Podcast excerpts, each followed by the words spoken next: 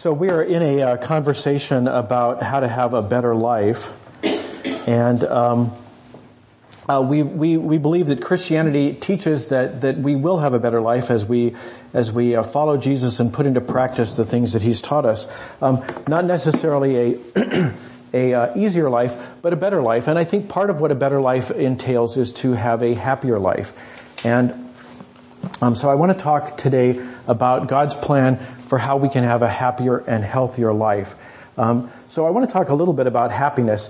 Um, I think most of us want to be happy. I don't know anybody who is saying, "Oh, gee, I'm too happy. I wish I could be a little bit less happy."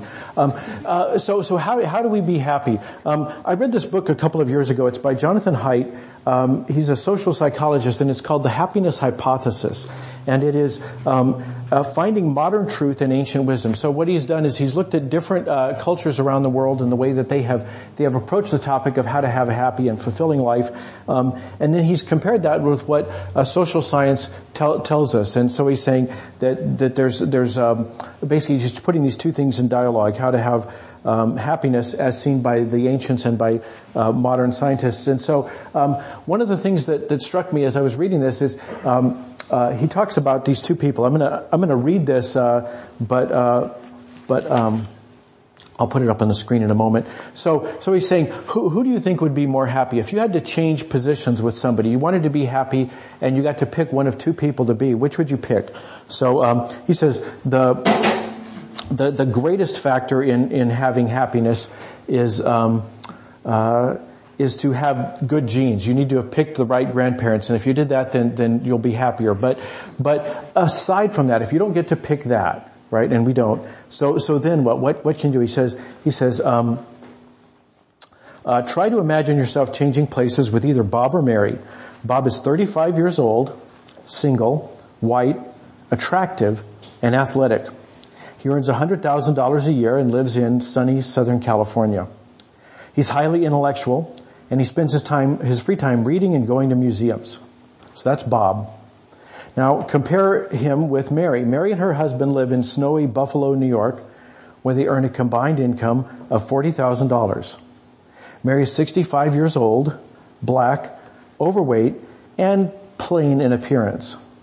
She's highly sociable and spends her free time mostly in activities related to her church.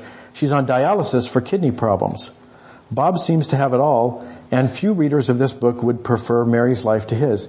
Yet if you had to bet on it, you should bet that Mary is happier than Bob.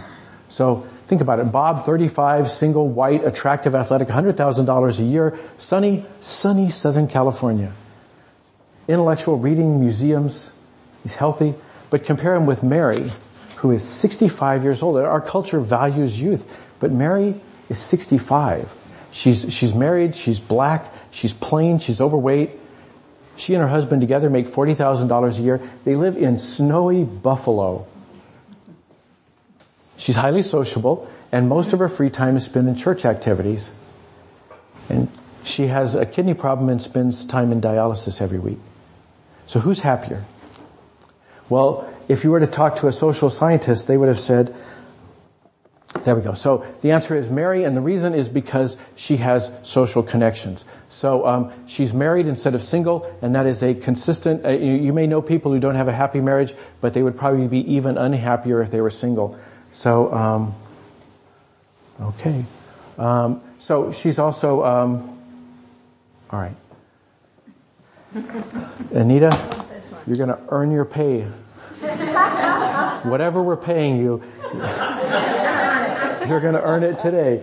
All right, so um, so uh, we'll just uh, turn this thing off.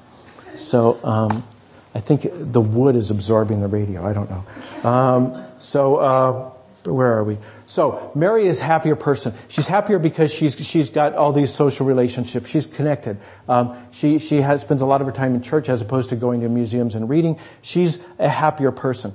Not only is she happier, but she's probably healthier as well, are, are not Mary. We, we know she's not healthy, but we know in general people who have social connections are healthier. Can we see the next slide?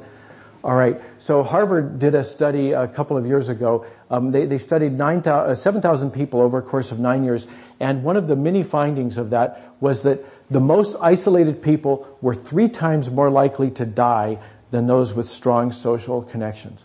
So John Ortberg puts it this way. He says, you're better off eating Twinkies with friends than, than um, going to the gym alone. So,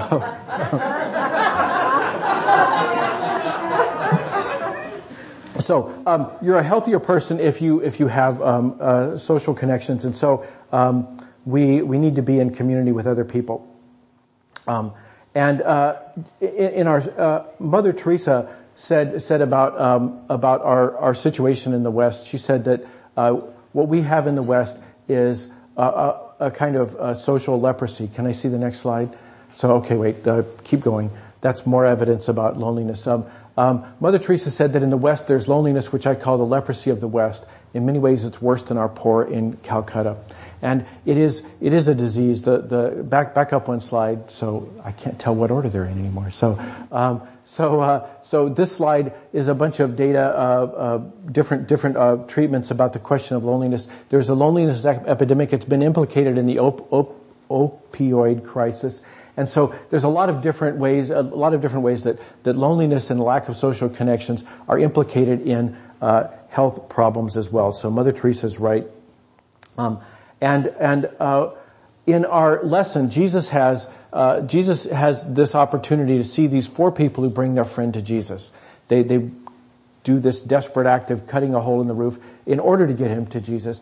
And then Jesus uh, remarks not on the friend's injury, but on their faith.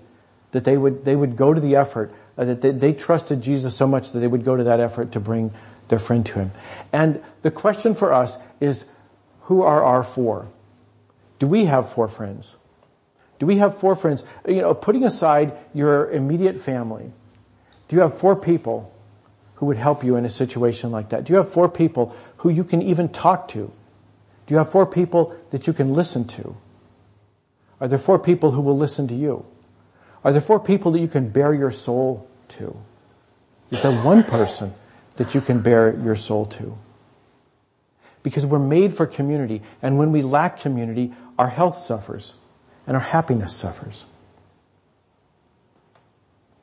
So who do you, who do you have who is a friend? Who has permission to talk to you when, when things aren't going right? When, when you had said you were going to do one thing and then you decided to do something else, who has permission to say, hey, how's that thing you were trying to do coming? Do you have friends like that? Do you have four? Because we are made for community. Now I know when I, when I ask a number four, some, some people immediately said, uh, I'm on social media. I've got hundreds of friends.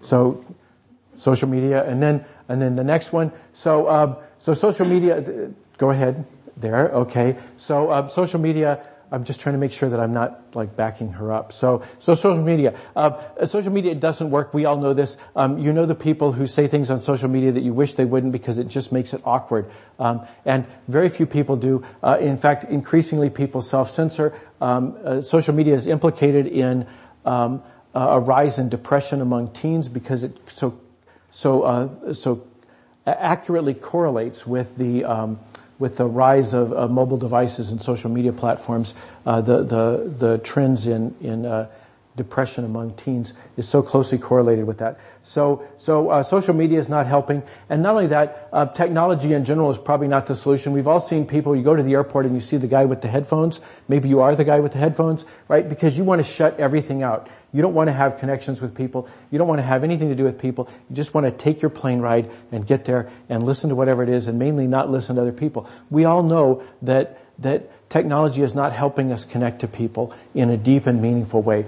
So, so how can we connect to people? Well, the short answer is because this is a church, um, I will tell you the answer is Jesus shows us the way. Jesus tells us that we should have spiritual friendships. We need community because God made us to want community, and Jesus tells us we should have um, uh, social friendships, spiritual friendship. So our first point there we go. I'm on the right page. So, so uh, God made us to be in community with each other. The first point, God made us to be in community with each other.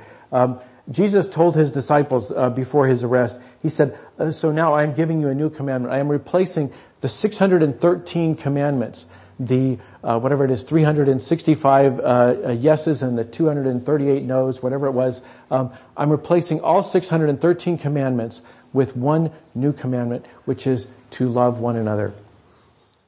Just as I have loved you, you should love each other. That is the commandment that Jesus gives his church.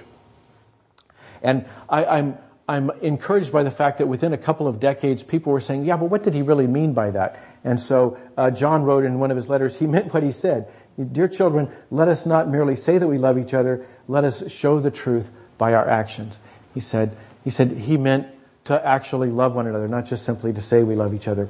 And the good news is when we do that, when we do that, Jesus joins us in, in that, uh, in that way that we engage with one another. Uh, there's a story from the day of the resurrection when Jesus um, appears to two of his disciples. They're having a conversation. They're talking about their life. They're talking about their hopes. They're talking about their disappointments, and they're walking along the road to Emmaus. And Jesus joins them there. And as they walked along, they were they were talking about everything that had happened, and they talked and discussed these things. Jesus himself suddenly came and began walking with them. And I think most of us, many of us at least, have had a, have had that kind of a conversation. We've been in a Bible study of some kind. We've been with other people and the other person said something and we realized that wasn't just them talking, that was actually Jesus speaking into our midst because of the depth of our conversation. Jesus actually was a part of the conversation. That is the, that is the experience of Christians down through the years is that when we have spiritual friendships, Jesus joins them in them. And uh, Paul says in the letter to the Ephesians, he says, together, together, not apart, but together, we are his house. Built on the foundation of the apostles and the prophets, and the cornerstone is Christ Jesus himself. We are carefully joined together in him, becoming a holy temple, that, that God joins himself to us. He, he enters into our midst as we're joined together into a temple for him. So because of this mutuality, because of this insistence in the New Testament that we uh, that we be in community with one another, um, there are 59 different times in the New Testament where Christians are told to do something with one another. So we're told to bear one another's burdens and so forth. We'll look at some of those tonight, but uh, today. But Jesus says that this is important. That your love for one another will prove to the world that you are my disciples. That your love for one another will prove to the world that you're my disciples. Not what kind of church you go to, not whether it's a Bible believing church, not whether the pastor is a good preacher, not whether you tithe, not whether you pray seven times a day, but whether you love one another. Jesus says that is the criterion, that is the hallmark of who is his church. In the third century, um, an African bishop and later a martyr named Cyprian said that this relationship of believers to one another, the, the connections that we form uh, in and through the church are so important, he said, that you cannot have God as your father unless the church is your mother. That we have to have these kinds of relationships. And in Romans, Paul says the same thing. Accept each other just as Christ has accepted you so that God will be given glory. People should be able to look at you and say, I don't believe that Jesus stuff, but I wish that I had a friend like him. I wish that people would come to my hospital the way that they came to his hospital. That that's what, that's what, that's how God is glorified. So that's the idea is that God made us to be in community with each other and Jesus instructs us to love one another as a way of building that community. And when we do, some things happen. So I want to talk now about what, what results because we have authentic Christian community. So our second point, when we have authentic Christian community, um, we have co-workers who help one another.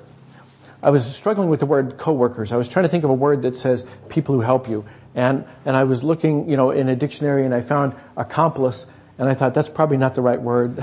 Um, and I found collaborator, and I thought, well, that's not a good word. So I ended up settling on coworker. But uh, coworkers who help one another, um, because sometimes we just need help. Sometimes, you know, we're moving apartments, and we need a friend who's got who's got a who's got a pickup truck. Somebody who can actually help us move our stuff. We've all been in a situation. Life is hard all by yourself and we just need friends. So, uh, so the first thing about spiritual friendships is they are they are friends. They're coworkers who help one another. Uh, the the writer of Proverbs said, uh, or the accumulator, the editor of Proverbs, uh, put together uh, this, the, included this proverb. He said, "It's better to go to a neighbor than a brother who lives far away."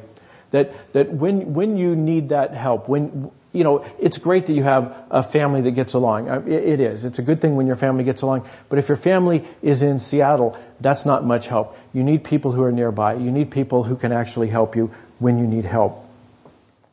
Uh, the writer of Ecclesiastes, the preacher there says, two people are better off than one for they can help each other uh, succeed and three are even better. That, that you shouldn't just say, okay, well I've got a friend. That like these, like this guy who wound up in front of Jesus, it's great to have four friends or, or at least three. So, so the more the merrier. Um, and uh, Paul says in Galatians, share each other's burdens. That if you think you can be a Christian and never help anybody, then you've missed the point because it's all through the New Testament. There's 59 times people say things like this. Share each other's burdens. Uh, exert yourself on behalf of the people around you. Um, and in this way you obey the law of Christ. That's how you love them. Um, uh, don't look out only for your own interests, but take an interest in others too, Paul says in Philippians. And uh, when we put these together, we see the sort of picture that that uh, Luke paints in the book of Acts in Pentecost, where he ta- talks about um, how the the early church, when they first uh, began to to live in the the light of the resurrection, all the believers met together in one place and shared everything they had, they sold their property and possessions and shared the money with those in need. So we see that that that is that is the model for the church today, um, uh, and and it may seem like well you know what about what about me you know you know what about what about Luke because after all I'm number one. Um, Paul uh, uh, John says this: Jesus gave up his life for us, so we ought to also give up our lives for our brothers and sisters. That if you're feeling put upon, you're feeling like, you know, that's the third time this week this person's asked for help. You know, maybe that is your calling. Maybe, maybe that is the kind of friend you need to be today because, uh, because two are better than one and three are even better. When God's people are in need, Paul says in Romans, be ready to help them. And uh, First Peter, he writes, God has given each of you a gift from his great variety of spiritual gifts. Use them. Don't bury your treasure in a field. Instead, use your gifts for the help of God's people. So, we need friends, we need coworkers who, who will help each other, but we also need friends who like each other. Um, we don't want to be that, that guy who's only liked because he makes Kool-Aid. Some of you remember the old ad, right? You know, make friends with Kool-Aid. You don't want to be the friend who's only a friend because he's got the pickup truck when moving day comes. We want to have actual friends.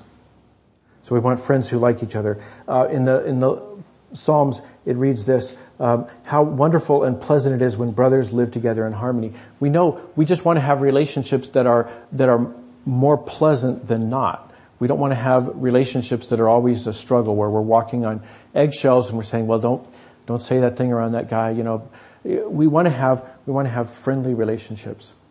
So it's wonderful and pleasant. Uh, um, uh, Paul says, as he concludes the letter to the Romans, he says, greet each other with a, with a sacred kiss.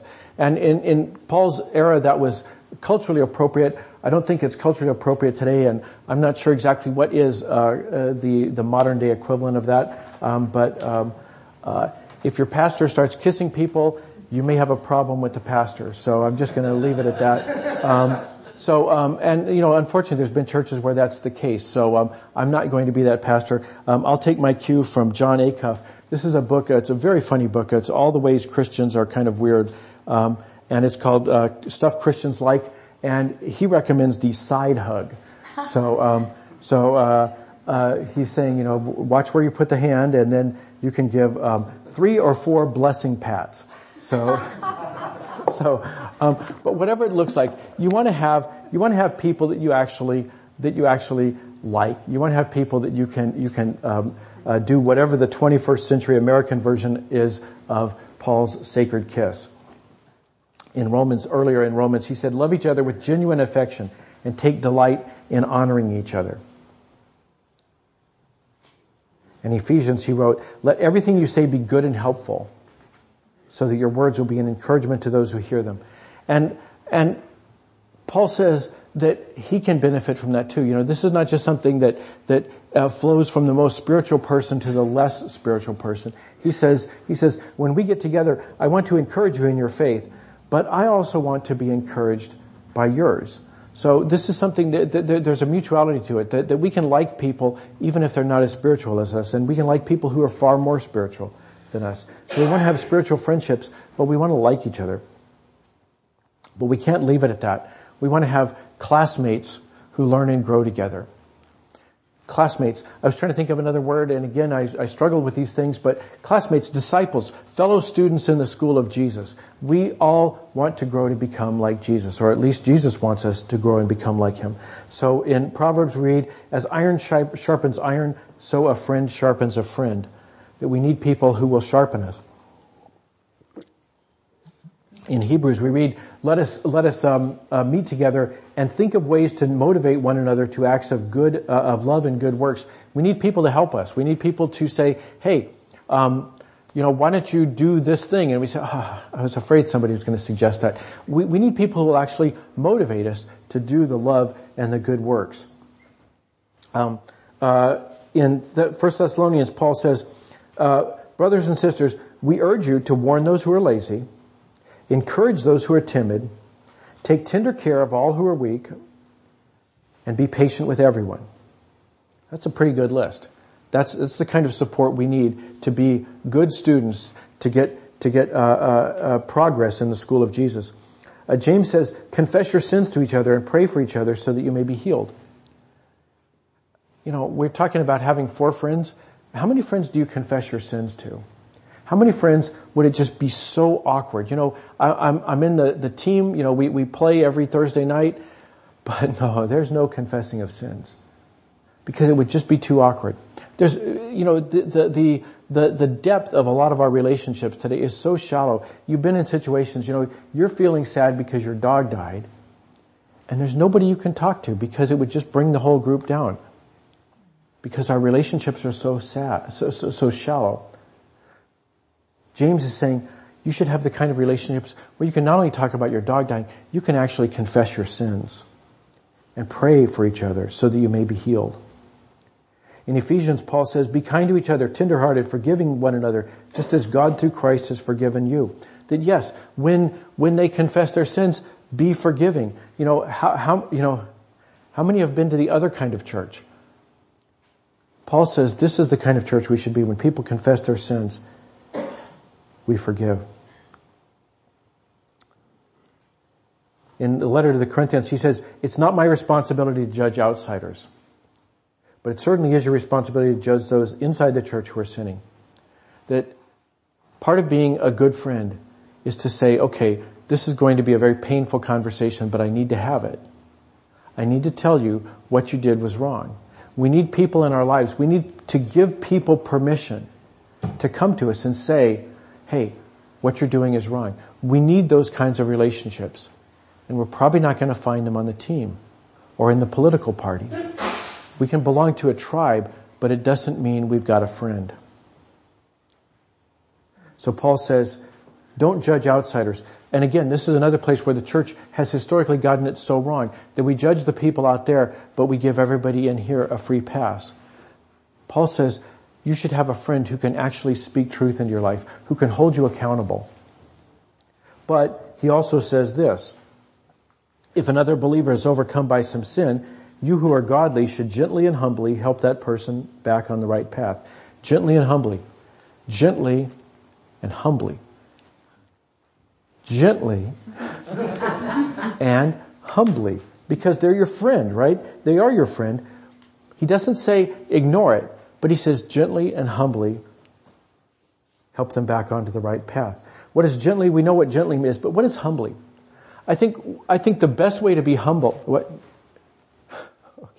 I thought we were going to have an interactive sermon. That would be so cool. I, I, read these things that say that that's what, that's where the church is headed. So, you know, it's about to happen.